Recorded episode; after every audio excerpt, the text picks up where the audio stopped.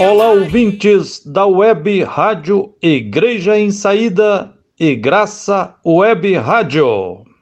Quem está falando aqui é Frei Gilvander Luiz Moreira, da Comissão Pastoral da Terra, do Centro Ecumênico de Estudos Bíblicos, CEBI, e das comunidades eclesiais de base de Minas Gerais. Falo direto de Belo Horizonte.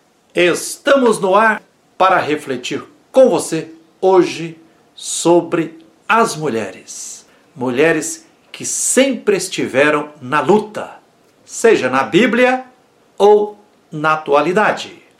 Todo dia é dia de mulher, mas o mês de março é especialmente o mês das mulheres, porque dia 8 de março se tornou Dia Internacional das Mulheres.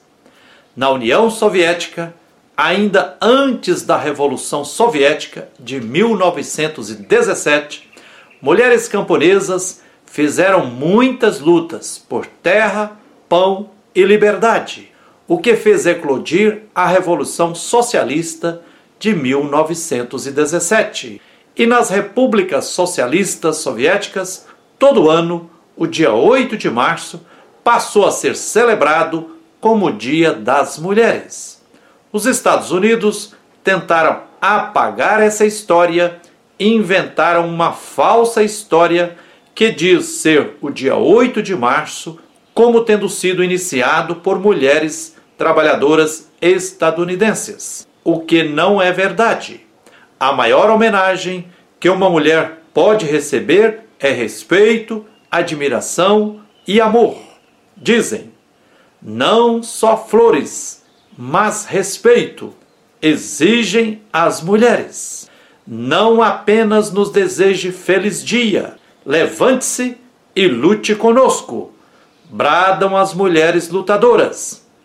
Lamentavelmente, Durante a pandemia do novo coronavírus, houve um aumento da violência contra as mulheres, que ceifa a vida de cinco mulheres por dia no Brasil. E assim sendo, verificamos que o feminicídio também está crescendo.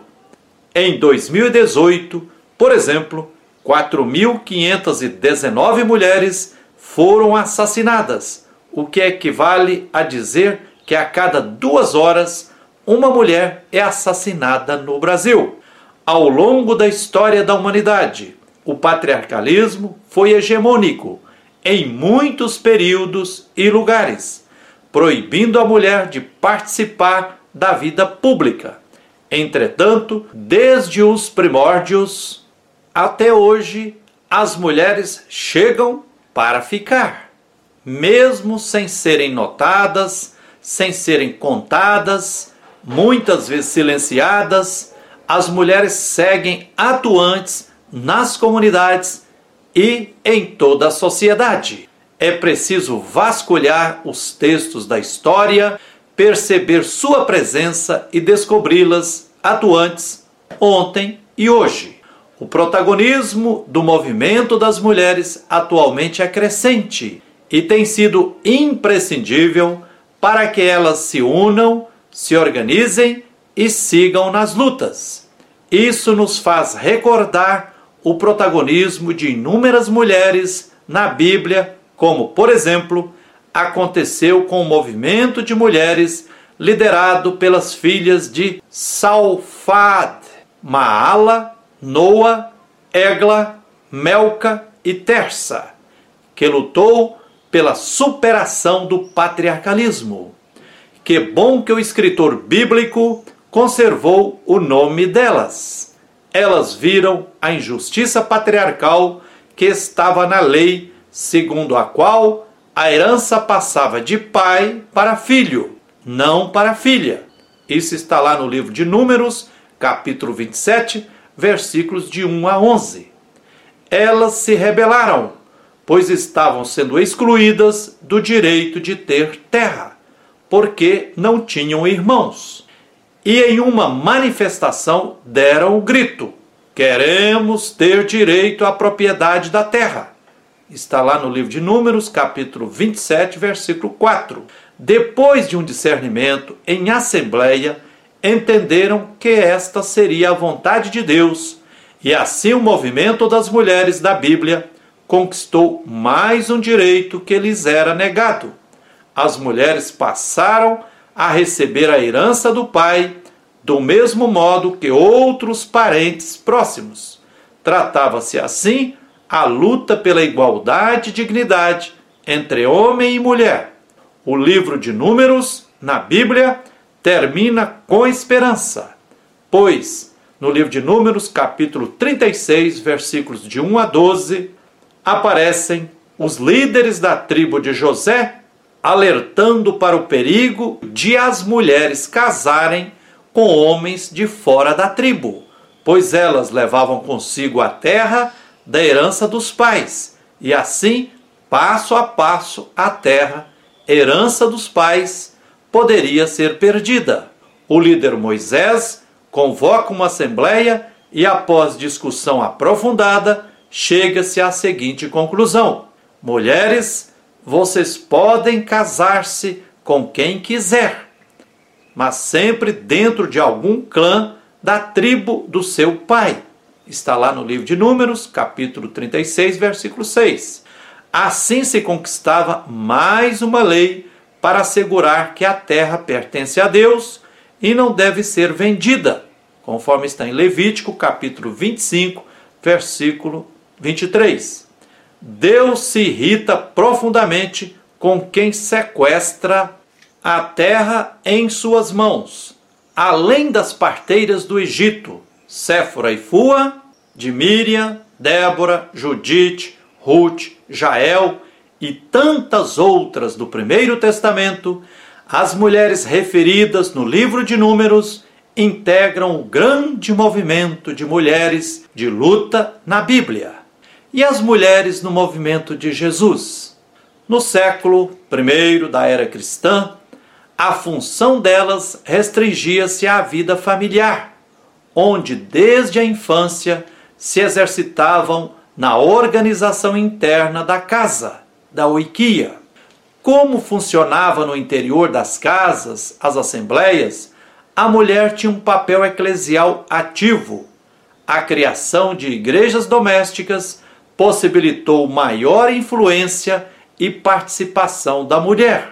Muitas interpretações acabaram por esconder a presença e o protagonismo das mulheres no movimento de Jesus, antes e depois da ressurreição de Cristo. Urge relativizarmos certas compreensões que foram colocadas na nossa cabeça e que não resistem a perguntas simples, mas profundamente eloquentes como aquelas feitas por crianças. Diante do quadro da Santa Ceia, uma mãe, desejosa de fazer sua filha crescer em sensibilidade religiosa, diz: Veja como é bonito Jesus reunido com os doze apóstolos ao redor da mesa, partilhando o pão. A filha, de apenas seis anos de idade, retrucou subitamente: Mamãe, por que só tem homens nesta mesa? Cadê as mulheres? Por que não está aí Maria, a mãe de Jesus? E Maria Madalena, que tanto amava Jesus? Por que não está aí? E as crianças que Jesus tanto amava? Cadê? Não acredito que Jesus fosse um homem machista capaz de excluir as mulheres e as crianças desse momento tão importante que é a ceia, disse uma criança de apenas seis anos de idade. As questões colocadas por essa menina me fez contemplar com olhar mais penetrante o tradicional quadro da Santa Ceia e acabei constatando que o artista quis, de fato, provavelmente, indicar a presença de duas mulheres participando da ceia de Jesus. Duas pessoas que participam da ceia não têm barba e nem bigode, traços característicos de todos os outros apóstolos. a leitura da fisionomia indica tratar-se de dois rostos femininos. Uma está à esquerda e outra à direita de Jesus. Seriam a mãe de Jesus e Maria Madalena? Ou seria a apóstola Júnia, a quem o apóstolo Paulo envia uma saudação no final da carta à comunidade cristã de Roma, que está lá em Romanos capítulo 16, versículo 17. Ou seriam mulheres atuantes que desde a Galileia seguiram Jesus, conforme está em Lucas capítulo 8, versículos de 1 a 3.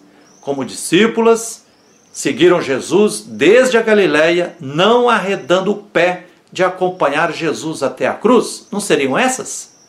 As mulheres foram as primeiras a fazer a experiência que as levaram à conclusão: Jesus ressuscitou e vive em nós.